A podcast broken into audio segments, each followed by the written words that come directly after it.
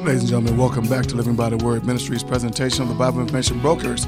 Again, this is Daryl Easy D. Fulton with my teammates, Brian Allen and Professor Craig Hawkins, PCH. We're ready to receive your phone call. We're ready to receive your email to deal with the questions that you may have. And we want to give you the biblical response. So that's our desire, that's our goal. And I trust and pray that God would give us grace and the, the clarity of mind to give you such. Brian, I mentioned emails. Let's honor some folks by who did email us questions and deal with one of them. Yeah, kind of kind of ties in, not ties in, but our other caller had questions uh, regarding Jehovah Witnesses. Uh, this is from Yvonne, and she uh, wrote, "Could you please tell me how you would uh, explain 1 Corinthians eight five and six to one of Jehovah Witnesses? They point to the Scripture to show the Father is God and Jesus is not."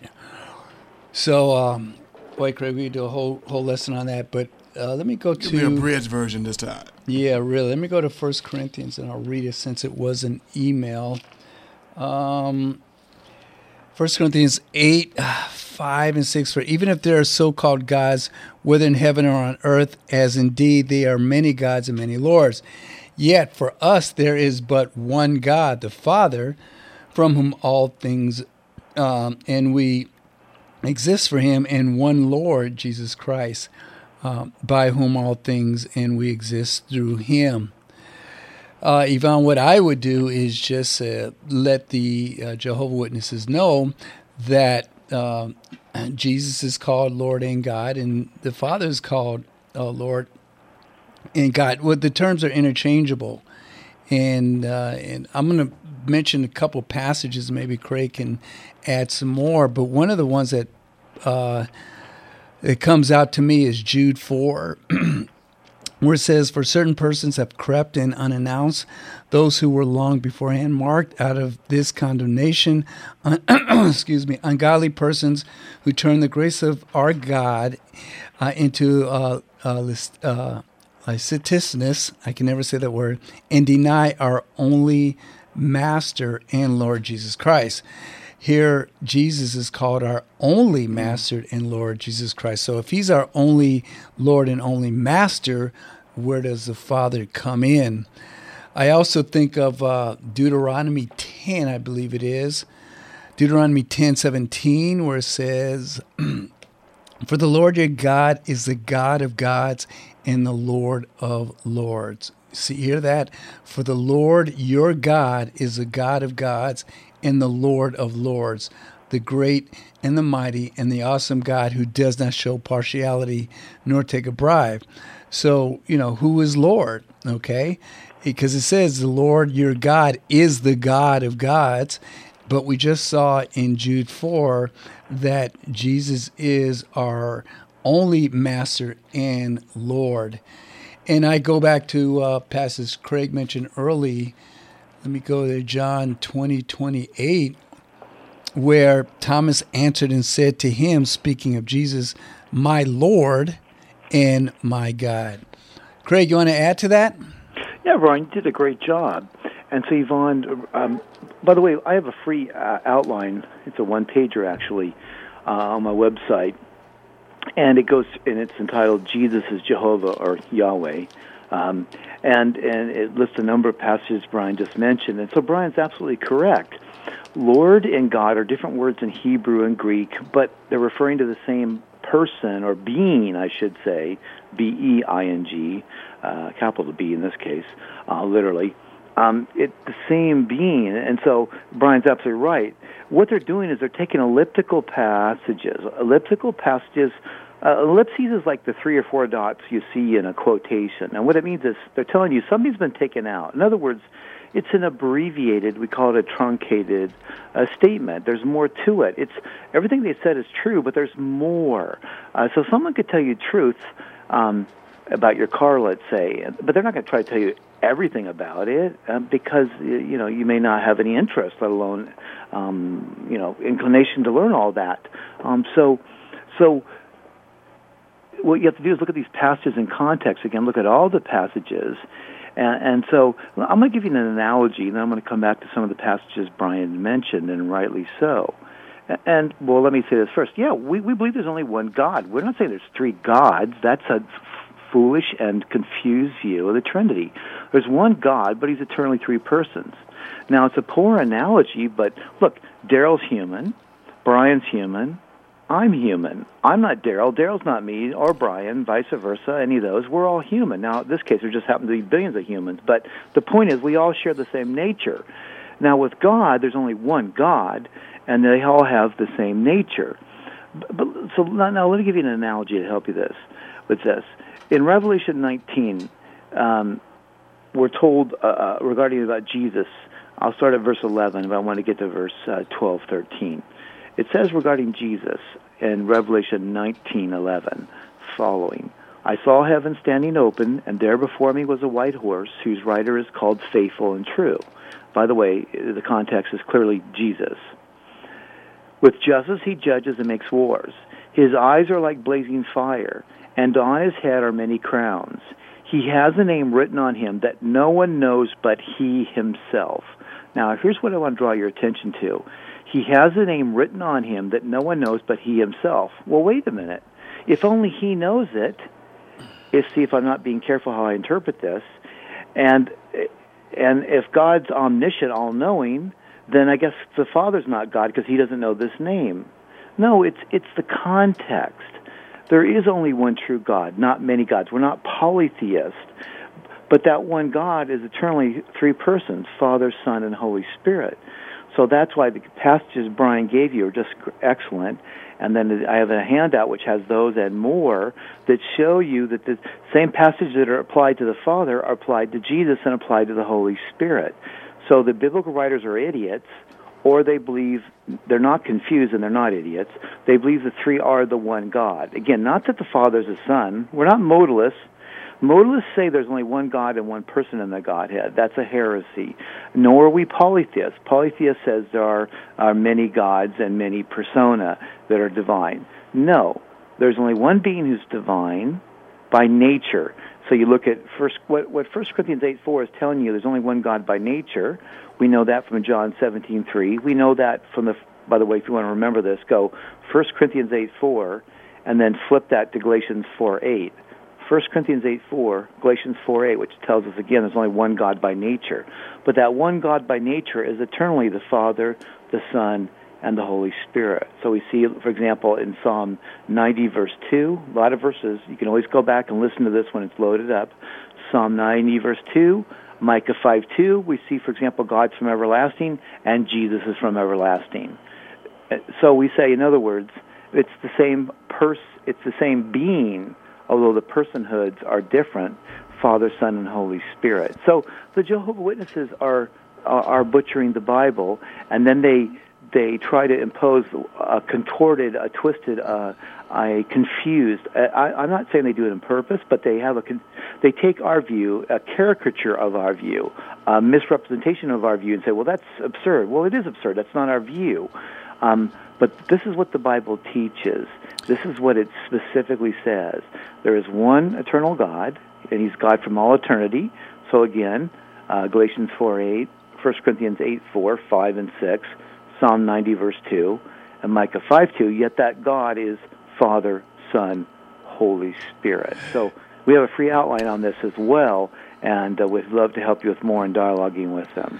And, and Craig, here's another passage I look at. At uh, I don't know if you mentioned 1 Corinthians one twenty four. Uh, it, it, says, "But to those who are the called, both Jews and Greeks, Christ, the power of God and the wisdom of God." Right, but you could have the power of God.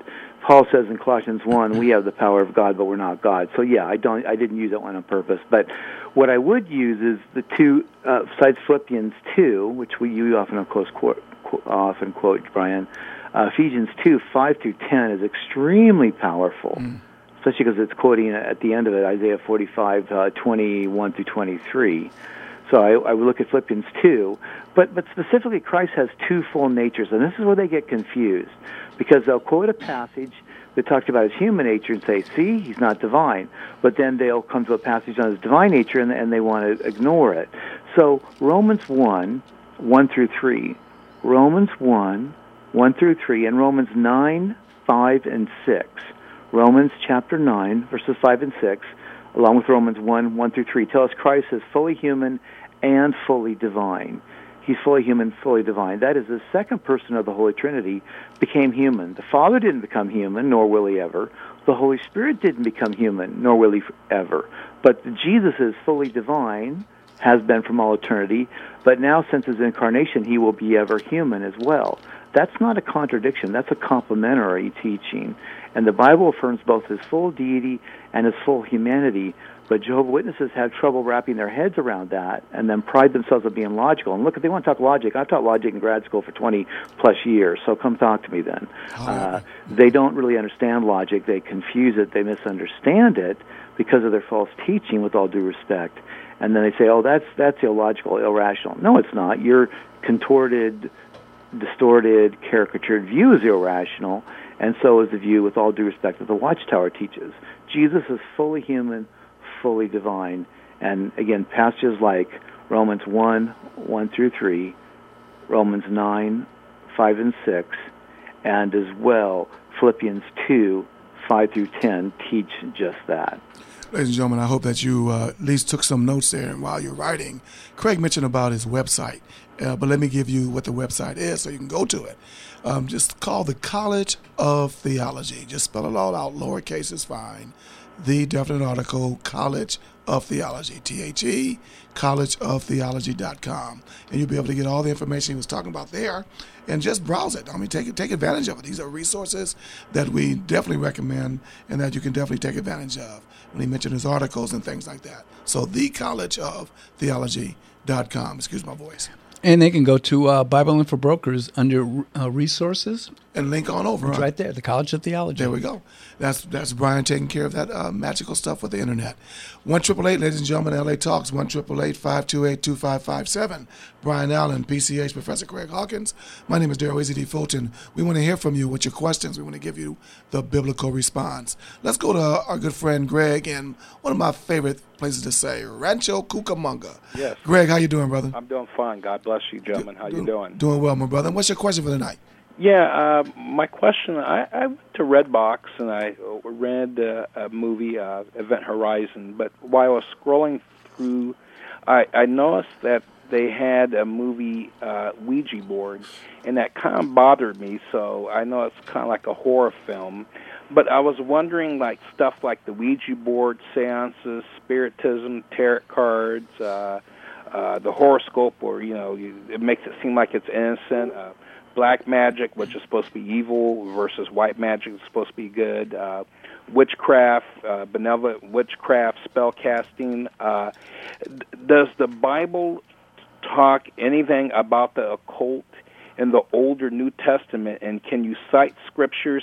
And uh, Craig, I know you wrote some books on that, and uh, I was wondering, is there really a difference bet- with, with, with witchcraft between like, uh, you know, benevolent witchcraft or you know, like spell casting, where it's good spell casting and bad? So, uh, I got a pen and a, a, piece of paper, and can you cite some scriptures for me, please? And Craig, before you do that, um, and you did mention it. Um, there, Greg, that Craig did write a couple of books. I'm on the website, and that's why I was able to give you the website again. Thank you. The College of Theology. You can check out Craig's books there as well. But PCH, why don't you go ahead on and uh, give Greg some scriptures in reference to this? And Brian, do you want to chime in? Yeah, yeah I wanted to say uh, that, that was the very first class I took from Craig called Tools of the Occult. Okay. And I, I and I still have those tapes. And you so, have your notes still? Yes, I got my notes too. so uh, that might be something we can uh, put up on the uh, on the net. Absolutely. And, and, matter of fact, and then we get all the little Facebook stuff, and as people uh, support this ministry financially, when we expand, we can put all that stuff up there on those various other apparatuses. Craig. Yeah, thanks, guys. Thanks, Greg. Good to hear from you again. Yes.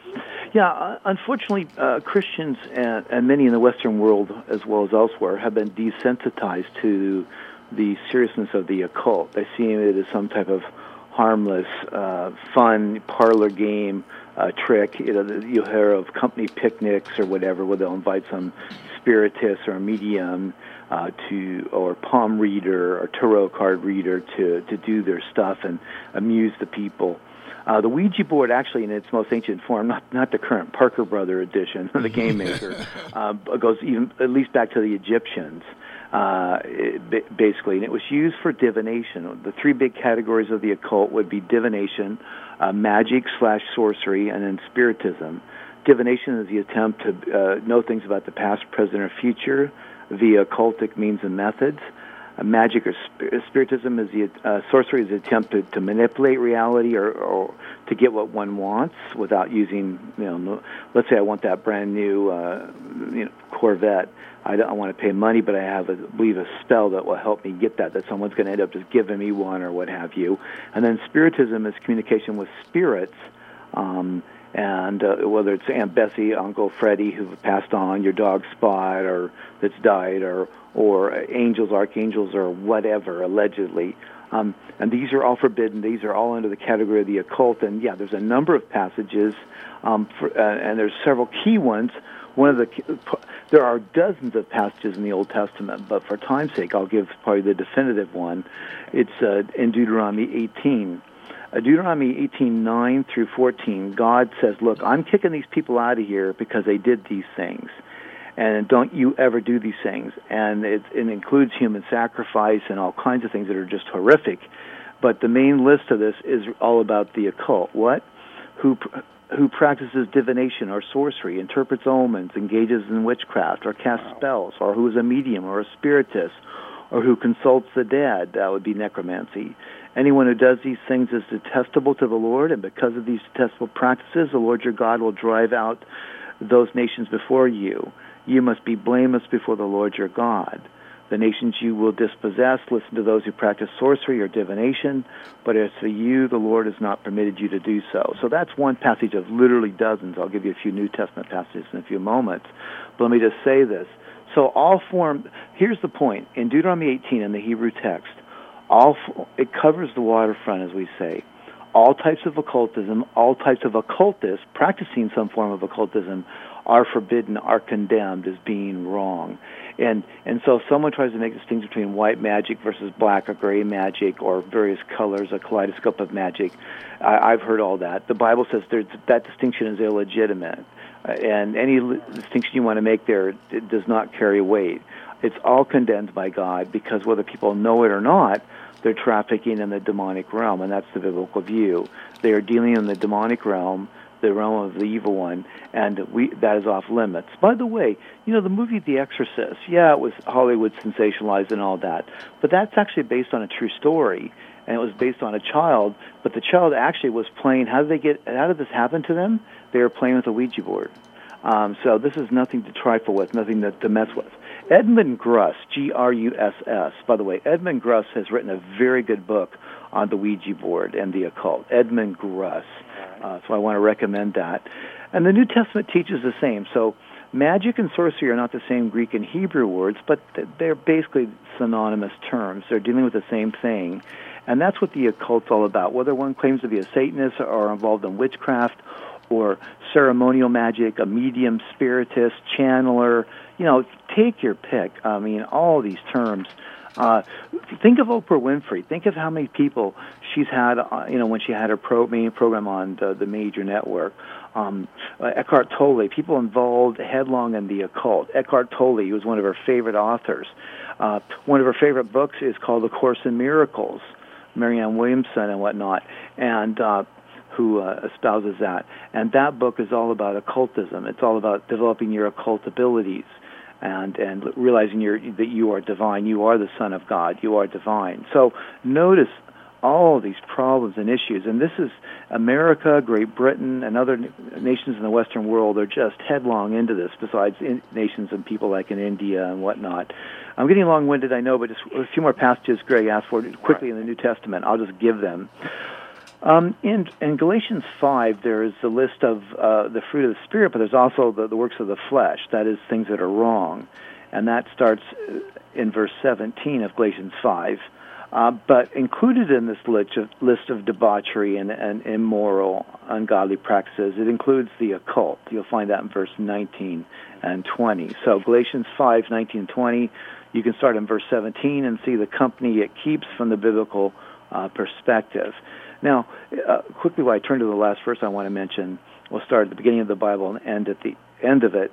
Um, uh, people say, "Well, you just don't understand this." Oh no, I've spent quite a bit of time uh, researching this and studying this and whatnot. Maybe it's actually we do understand it. That'd be like to me someone saying, "Well, you you don't think people should smoke because because you don't understand it."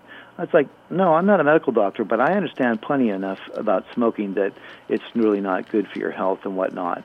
But but listen to this passage, Greg. Lastly, in Revelation chapter nine, it talks about God's judgment on the people at the very end of time, and I think this passage is insightful of what God's view is of the occult and what it's all about. Listen to Revelation nine, verse twenty and twenty-one it says, after all these incredible plagues that God pours out upon the human beings at the end of time because of their sins and immorality and, and all, whatnot, it says, and I quote, verse 20, the rest of mankind that were not killed by these plagues still did not repent of the works of their hands.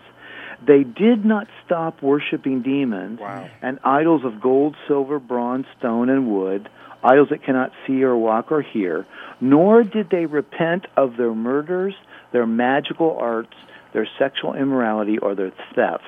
So notice the magical arts is one of in this list of despicable uh, practices, and God's wrath is poured out on these things. And it, it likens all of this with tra- trafficking, communicating with the demonic. Now, let me just last point, guys, quickly. I know people may say, I don't believe in the demonic realm, and I've read and I know cultists who say that.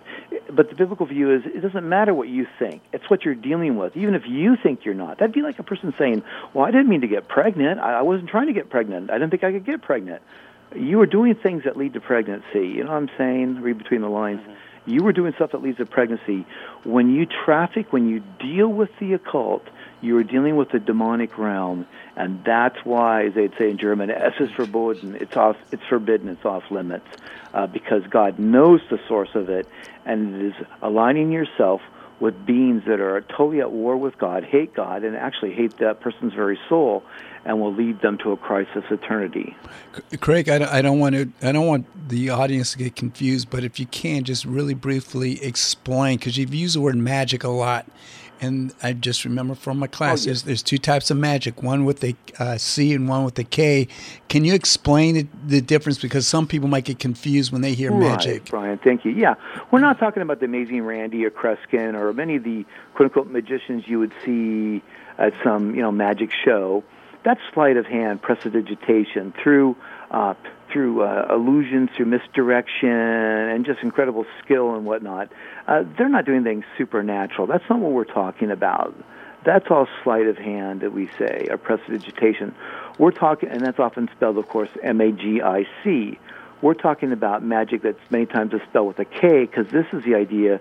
This is the actual when you're involved in again divination, spiritism, uh, sorcery, or magic. You are involved in the occult and you're dealing with again now Ouija boards and that, and whether you know it or not, if you're doing this, you're involved with the demonic. So yeah, Brian. So we're not saying don't go to a quote unquote magic show at Disneyland or somewhere that's sleight of hand. There are many, even you know, Andre Kole, really really good Christians who are very solid and use that as a as a the appropriate type of magic, sleight of hand, prestidigitation to to even witness, versus the type that's forbidden often spelled with a K, which is trafficking with the demonic, which is, again, the big three spiritism, magic slash sorcery, or uh, divination. Now, Craig, I know we've been long in this, Greg, and I thank you very, very much for your phone call. Thank you. Uh, but, Craig, I got to just ask this follow up question because when I've been reading the Bible, come up with the casting of the lots, the the Urim and the Thummim, the various things that uh, God actually approved that people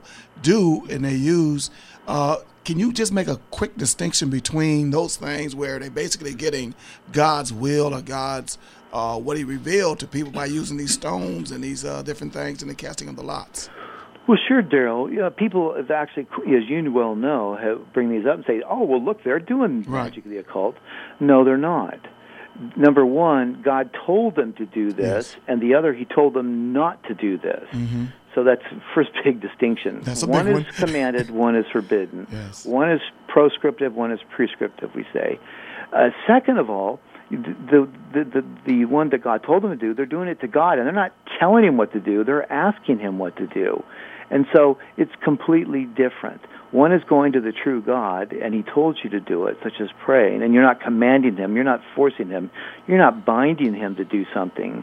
It's His choice if He chooses to do it for you or to intervene or what have you, and He told you to do it. So the two can't be conflated at all. I know Exactly. people do and try, but they're, they're completely different. Well, Craig, when you say it can't be conflated, I mean, you know, deal with you deal with the world, you deal with the people in the world, and so my old guy sent a, just made a parallel real quick.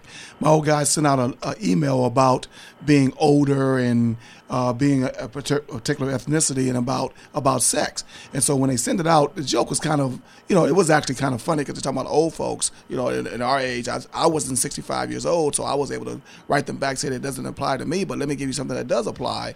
1 Corinthians 7. So when I did that, I, I highlighted the various things of what the Bible says about sex in the Bible in regards to these old guys talking this stuff. And so it solicited more conversation about, man, I didn't know that was in there. And here you are, 88 years old, getting ready to go meet your maker, and you didn't even know the Bible talks about sex in this particular way. And, I, and so the, the parallel analogy is sex is good, but it's also bad. It's forbidden, but it's also um, approved of by God and told how to do it. Well, yeah, it, it's a great analogy. It's a there, we're not prudes. Sex is awesome in marriage, Exactly. in a committed monogamous heterosexual relationship. You Absolutely. know, I, I love my dirt, Daryl, but I don't love it on my carpet. I love it in my rose bushes. I have some. We have some great rose bushes, and I love them. I, I love the dirt there, especially the real rich. Uh, you know, dirt that uh, feeds those plants. Yeah. Uh, but if my kids uh, were to bring it in the house, uh, I'm not as Im- amused. And so it is with sex, and so it is even in this case. So it's not well. We're going in, the, in an area we weren't supposed to go. This is w- when we petition God. We are going in an area He told us to do, and we're doing to Him. We're not telling Him what to do. We're asking Him versus dealing with the trafficking with the demonic and trying to manipulate them to get them to do what you want. Uh, you know, you're in someone's backyard you don't belong. They have a pit bull, a Rottweiler, and you're about to get bit. Unless you those dogs at my house was scared of all that Yeah. loud noise during uh, this uh, blowing up these firecrackers and stuff. Well, Daryl, think of it. Yeah, think of think of even, uh, and, and I don't mean I'm not trying to pick on any dog, but just you know, dogs that are known to be pretty ferocious can really put the bite on someone. You know, but the same dog that might bite a stranger will actually protect the child or anybody in that family. And so, as you when you're, when you're in God's will, He's protecting you. He's watching over you. When you go into an area you don't belong, you're going to get bit by the guard dog. Exactly, exactly. Hey, Professor uh, Brian, let's get back to these phone calls. We got quite a bit, and ladies Thanks, and gentlemen, Greg. take yeah, very good question, very good question. Take out your pencil and paper. Brian's going to give you information a little bit later on how you can participate in uh, expanding this ministry and also taking care of the financial needs that we have. We'll be telling you about that momentarily. But let's go back to the phone calls. Brian, I know we have a couple of more emails we might get to as well. But uh, if you want to call in at one triple eight LA Talks, one triple eight five two eight two five five seven, please do so. Or email us your questions right in the address box. Questions, spell it out. Questions at BibleInfoBrokers.com. Santino, thanks for holding on and calling in. Hi, how you doing? Doing well, Santino. You're from Los Angeles, right? Yes. Oh, very yes. good. What's your Uh, question for the night? My question is, uh, what if you don't believe you have saving faith? What are you, uh, you know, I'm struggling if, you know, I, I don't know if I'm really born again. I, I think I kind of don't think I am. I don't really see much fruit in my life, and uh, I don't know, sometimes I question my own sincerity. I feel like I'm, like, trying to find the magic words. I'm telling God, you know, I know I'm not right in my heart, to change my heart, make me a different person. Uh, but I don't feel like I have the love of God in my heart. I don't know mm. how to change that. Well, Santino, before Brian or Craig uh, touch in there, I would say there's that. I mean, it's a struggle. Some it's a very very big struggle sometimes in, in Christianity. If you can't go by what you feel, you got to go by what the Word of God says. But you are to do exactly what you're doing is to examine yourself, to consider if you are even in the faith. I wish more people would do that. Be honest with you. I wish more people would do exactly what you're doing right now by calling this radio broadcast, but do it in the privacy of their own mind and their own heart, because it is the heart. It is a heart issue that God reads. You're not gonna be able to trick God. There's no trickery in dealing with God. God knows. But for you to be even be concerned, to me, is a good indication that your salvation is sure not because of the way you feel or what you say or do, is by what Jesus Christ already done. So, Brian or Craig, please uh, chime in. You know, it, it, it sounds like uh, Santino that the Holy Spirit's working on you, mm. and uh, because you are concerned and you are wondering, and uh, and so like Daryl said, that that's a uh, that's a I think that's a good sign uh, that that it is bothering you, uh, and so that that's one thing. He said much fruit. He said he's talk about not having as much fruit. So you must have some fruit going on in there in your life, right? And you know, if, and I'm going to go to a passage that that I often go to uh, go to, and that's in First John, and um, it says, starting in verse 11, it says, "And the witness is this."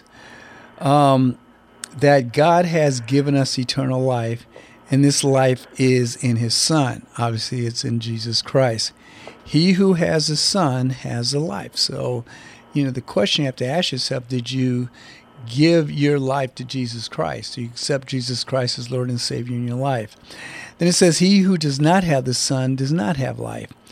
These things I have written to you who believe in the name of the Son of God in order that you may know that you have eternal life. Now, it sounds like you're going through stuff. Okay, well, you know, welcome to Christianity.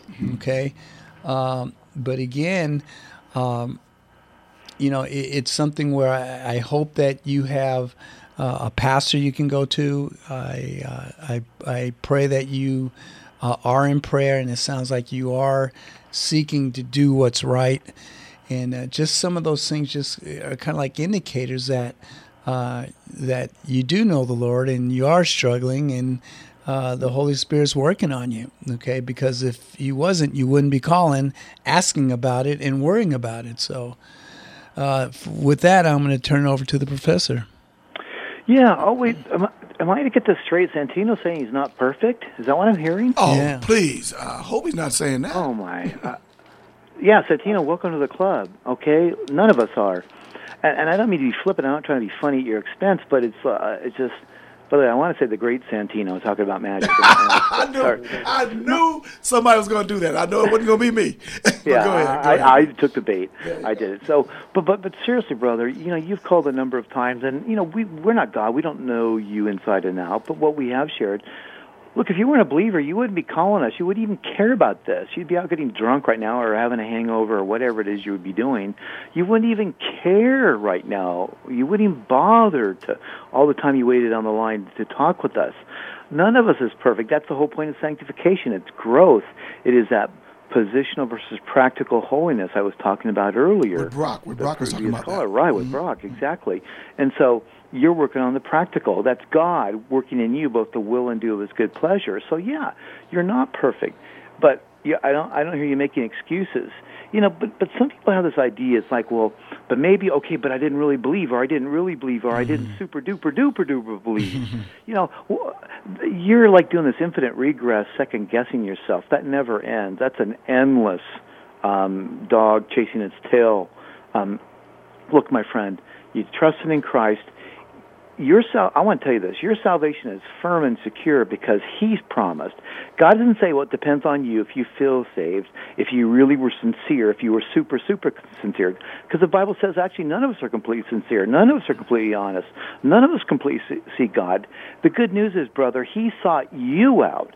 He seeks you out he, your salvation is firm in Him, not because you're holding on, because you have this level of faith and quality of commitment that is genuine as opposed to some counterfeit or what false. The stuff we were talking about earlier are people who just flat out deny Christ in every way, shape, and form. Look, none of us are perfect. We all mess up. That's why we have First John chapter one. First John is written to believers, and as Brian mentioned it earlier, if we confess our sins, He's faithful and just. What? to throw us out, to say you're out of here, you're not living up to my standards, you aren't sincere enough, you're not genuine enough, I don't really see you really trying. No, he's faithful and just to keep on cleansing us from all unrighteousness.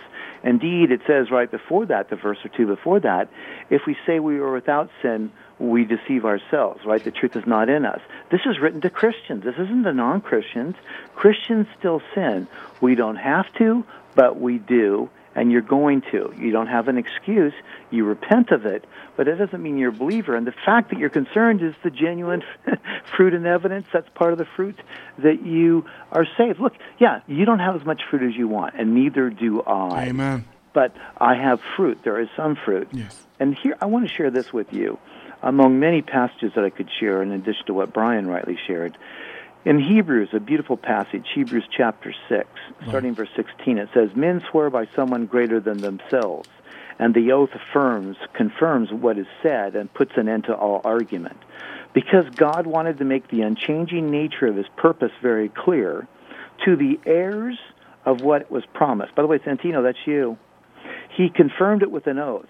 God did this so that by two unchangeable things in which it is impossible for God to lie, we who have fled to take hold of the hope offered to us may be greatly encouraged.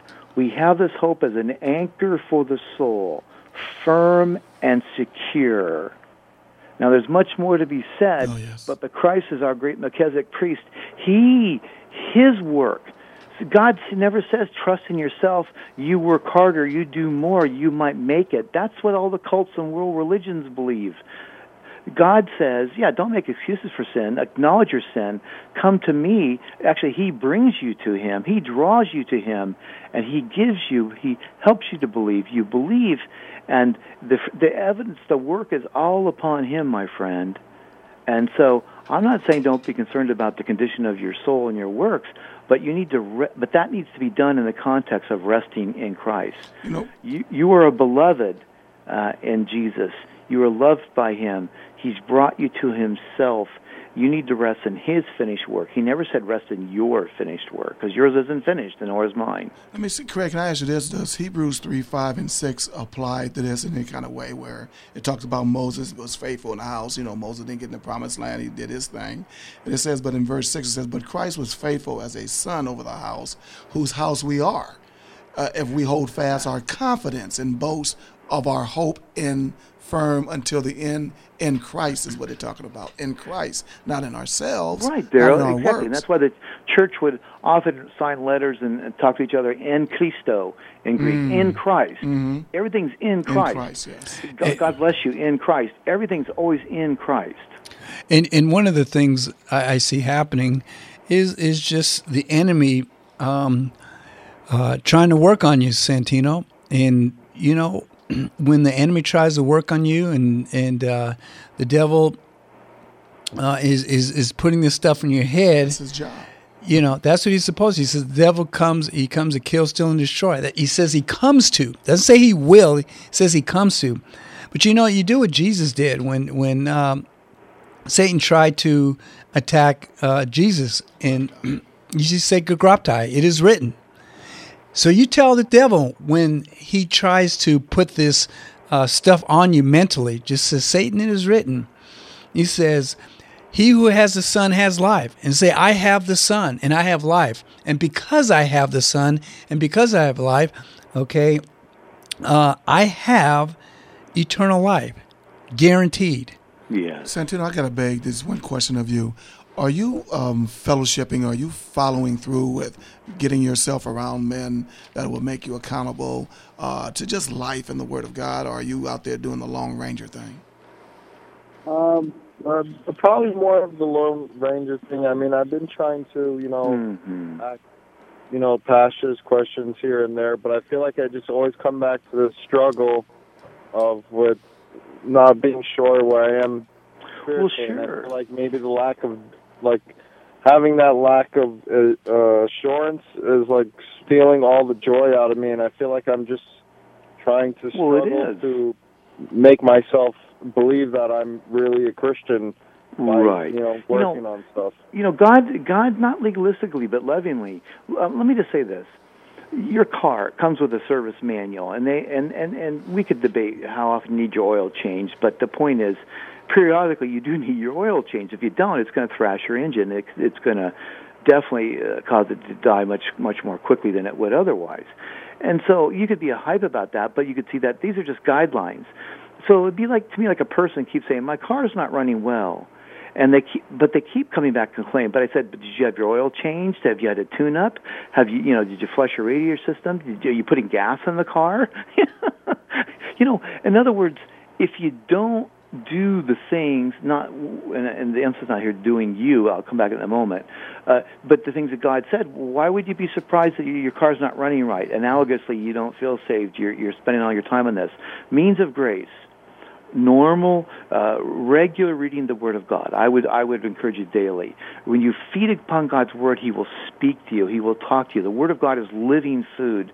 It, it's it's just dynamic. It says in 1 John 2, uh, 10 and 11 that people are strong because the Word of God abides in them. Well, if the Word of God is not abiding in you, you're not reading it, you're not going to be strong. You're going to be questioning your salvation. In any order, number two, a prayer life, communicating with God, talking with God. I'd like wondering if my wife loves me and I never talk to her. Hmm, what a thought. Uh, number three, uh, communion with other believers. And so I'm with Daryl, you know, with other brothers and talking and sharing what you're going through and and that's with fellowship with other believers at a, at a bo- local body of Christ, and and other, and or otherwise.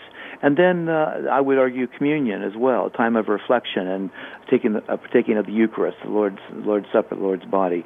Um, but so I believe that's vital. Those big four, those are called means of grace. What the church has said you need to, you should do, not legalistically, but you know, if you don't put gas in your car, don't be surprised if it doesn't run right or run at all.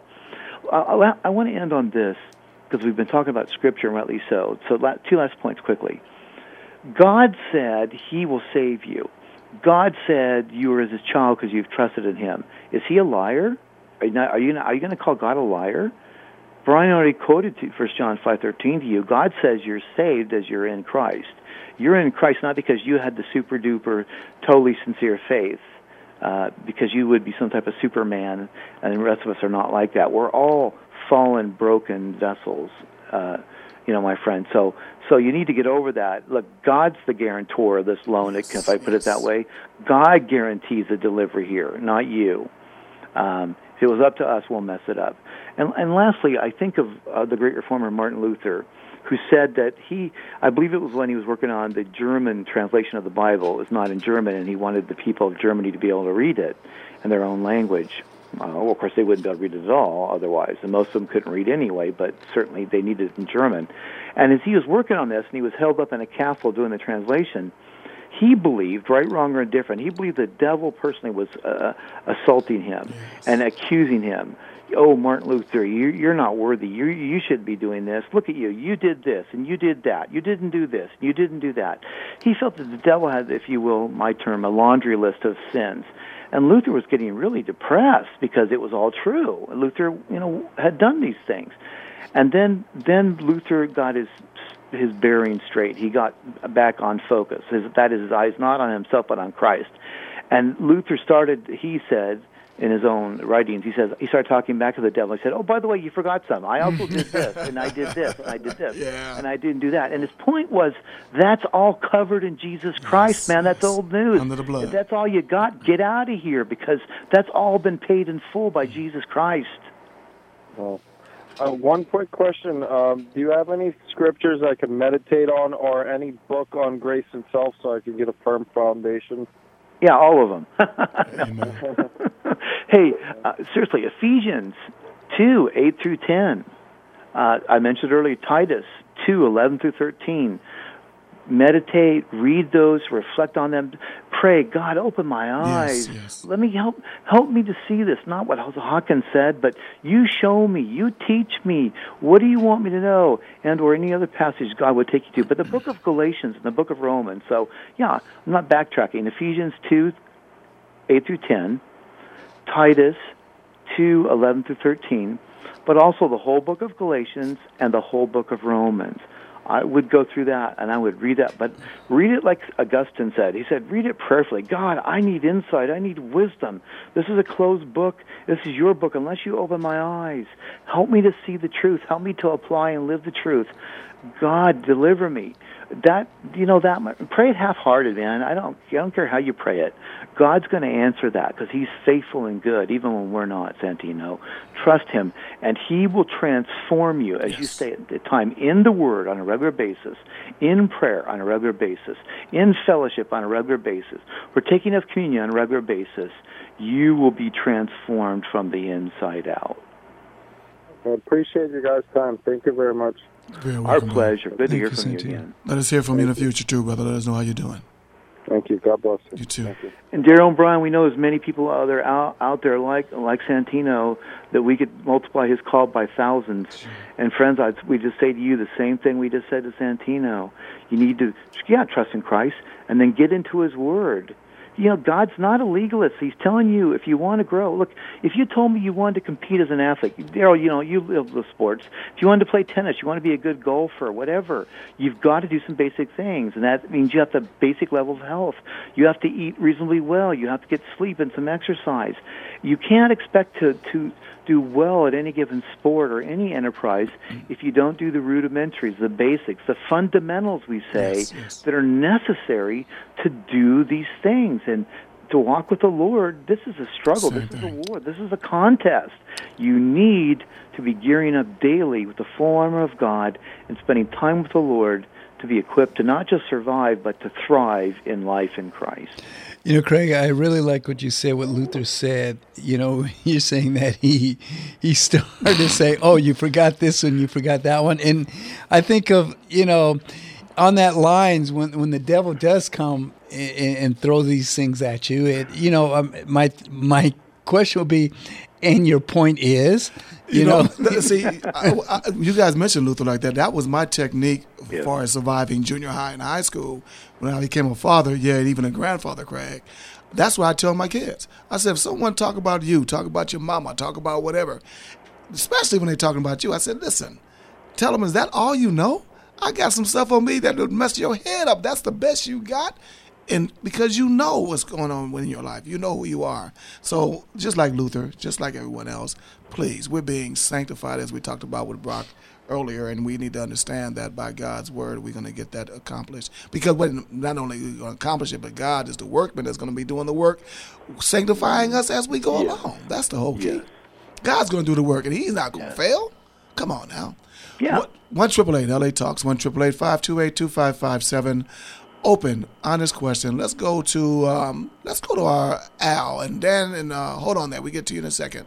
Uh, let's go to Al right now, if I yeah, can bring him up. Praise the Lord Jesus. Uh, I'm a minister. I, I when I talk to other people, it's like a water fountain, a geyser. The word just comes out. But I haven't heard from God for uh, a couple of weeks because I've just been lazy. I haven't gotten Man. quiet. And I, one thing I know, if you're not totally quiet, you're not going to hear God's voice, which I've been doing for several years. Uh, I would like a word. What do you think I'm doing wrong? Not listening, right? Not getting quiet. Oh, I, I, I, think you, I think you right, right on point with that. Thanks for that confession. No confession is good for the soul. just right now, uh, before you answered, like get in the chair, get in listening position, and it will happen automatically. well, I think it's a discipline, Al. If I listen to you regularly, if I could, Al, I think that you understand as a minister, as you say you are, that it's a discipline involved, and for us going to be disciples of Christ, not just converts. Converts is right. converts is the Holy I, Spirit I job. Uh, converts the Holy Spirit job. Discipline is our job. Even though we know that God is the workman is doing it, it's still we supposed to. Craig, what is the what is the terminology that you use when you participate in your own sanctification? Well, I mean that just that's just sanct- that is sanctification. That's the practical side, and so yeah. yeah. And and now I would say this. I think you hit the nail on the head. But I would say there's times I believe that God. Uh, it seems as if He's not talking to us. It seems that He's not near. Uh, but I believe He always is. He's right promised there. to never leave us nor forsake us. He's promised to give us the counsel and wisdom we need. But I, I believe sometimes He does this because He wants to. Um, he wants to fine tune our hearing. He mm-hmm. wants to really get a sense of. In other words, if you know you know this Al, when you're in a room and you're trying to talk to somebody and there's a lot of noise, background noise, or other people talking, oh, you've yeah. really got to lean in and you, and you you listen very attentively because you think I, I can't quite hear what they're saying, And I believe there's so much going on in our lives, and even good stuff. But but God wants to fine tune our hearing. He wants us to really listen. And so I believe at times He gets really really quiet. He he speaks. Can I say it this way? More quietly than normal, and He's doing that not to play games with us, not because He's not near uh, to us, but because He's trying to uh, grow us and mature us, and especially in the area of listening. Oh yeah. Is he always talking and it's just that I don't get quiet. I'm elderly, but it's just I don't get quiet because I hear his voice as well as you hear mine now. Is he always talking, uh, Professor? I'm not sure if he's always talking directly, but clearly through his word he is. But but what I know is, mm-hmm. you know, my wife and I don't always talk, but we know we love each other. We in the, be in the room and not talk at certain times, but Yeah. I'm aware of her presence. I know her thoughts of of me and our relationship. And so, even in the best of human relationships, if I can use just an, a poor analogy, you're not always talking, but there's always an awareness that you're in the presence of the other, that the other one is there, and that they love you. And even if they're not talking to you, my wife doesn't have to tell me she loves me all the time. She does tell me she loves me, but I know she does because of of all the all you know, overall all, all the things involved in our relationship. And so, you know, our heavenly Father is always, I would argue, communicate with us. Maybe not speaking the word, but communicating. He loves you. He delights in you. He loves to spend time with you. Uh, and but even you know nobody talks all the time, and not that God couldn't, but there's no need to. But we should always be aware of His presence. That He's always He's always with us, whether He's speaking or not. But yeah, there's times where I again, my experience, Al, is, is that there's just times He's just saying, Craig, you need to be quiet, as you said earlier. And but Yep. there's times where you need, son, you need to develop. To he says to me, that is, I'm not calling you son. he says you need to you need to develop your hearing. You're you're not a good listener. And how often does this happen? Think of it this way, and I'm sure you know this, Al, but it's got to be said for others as well. So often we're too busy talking. We're too busy thinking about what we're going to say next. We're not really listening. How many times do you catch yourself like That's driving your car? You thing. realize, wait a minute, I've been I've driven how many miles and I wasn't really, really, really paying attention, and I need to focus in here. I need to pay attention. I need to listen carefully to God. I, and at least right. what what I want what I want Al is whether he's speaking or not in some sense to me. I believe he always speaks through his word. I want to be listening so that when he does speak, I'm ready to hear. I'm available. I don't want it to be where God speaks and I'm I'm like, oh, I'm playing a video game. I'm too busy, like a you know a kid. I'm too busy. I'm not really listening to you. Uh, just and not out of legalism, but again out of love and out of a depth of relationship, of Yeah, delighting in God and His regularly, presence. We want we want to right. be listening. Right on. Hey, Al, brother, we gotta have to go to another caller. We got about two minutes left. Al, I thank you very much for your phone call, brother. Excellent question. Thank you. Thank Excellent you, call. Let's go to our good friend uh, Dan when we can. I just probably won't be able to answer this question, but let's get into it, and then we're gonna close the show out. Dan, thanks for calling in, bro. Holding on. Of course. Wait till you get two minutes, then go to Dan. Absolutely. We got a couple of calls after you too. So, what, what do you think I'm gonna tell them? I'm not taking it personally. of course not. the way it is. I'm not worrying about that. That's right. Uh, oh, hi everybody. How you doing, Dan? Hi, You did. Dan. And, and, My be, and question was going to be on free will, and that's not something you can do in two minutes. And now probably a minute and a half. no, Oh no, it'd take me at least three. I think so. Yes. Well, Craig, you talk pretty fast. Maybe 90 seconds. All right. Listen, But Dan. at least get push the question out. Yeah, Dan, sure. Good evening, brother. Love you, man. Always good to hear from you. Well, I was looking at. Uh, I mean, it's kind of a. I'm revisiting free will, predestination, and then I was looking at the philosophical part of determination uh, versus free will, and then you get Oh. into about yeah. eight different. Way to go, Craig. With 60 seconds left. Sure, you know, Dan. Seriously, uh, next week, hopefully, we can really spend some time on this. But, but yeah, you know, the, what's called hard soft determinism, the the fatalism with the one extreme to uh, indeterminism, the other extreme. By the way, the question I want to know is: Were you predestined to call for the, about this question, or I, is it your I, I think free I think it was totally his free will. guess it is. but it is a great it is a great question and it's a difficult one and you know the the the great minds and thinkers of the church have, have been grappling with this for you know practically forever this is a tough question but it's a good one to wrestle with and and to reflect upon and think through and so yeah, I apologize about tonight Dan Yeah. but definitely in the future near future we want to spend some time with you on on, on this and We try to yeah, I, I'd like to say I've solved it. Yeah, uh, no, of course but, not. But I have certainly thought about it a lot, and I would like to talk with you about this and right. and delve through some of the issues. My friend. Forty-five seconds, guys. Dan, thanks for your call, bro. We'll talk. All right, thanks. Brian uh, said that he, he is one of those great thinkers. Craig, he was saying, I, he said you're right, Craig. I thought about that. Yeah, I got I got C's in his class right now. Brian, last statement, please. Behold, I am coming quickly, and my, and my reward is with me to render to every man according to what he has done. I am the Alpha and the Omega, the first and the last, the beginning and the end. Yes, I am coming quickly. Amen. Come, Lord Jesus. PCH, 30 seconds. Wow, um, you know, God is so good. What you're looking for, life and that more abundantly, is found in Christ. You're trying to find it in sex, drugs, rock and roll, whatever, and you, it's just not happening. Isaiah 55, Come, all you who are thirsty, come to the waters, you who have no money. Come, buy and eat.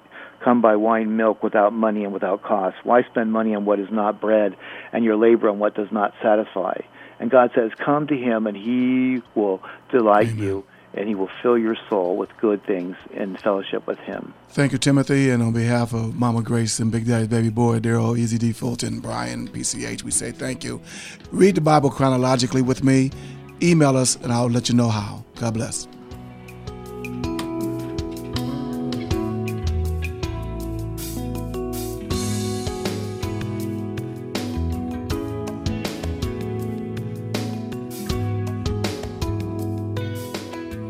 The Word was sponsored by the Friends of Living by the Word Ministries on 99.5 KKLA.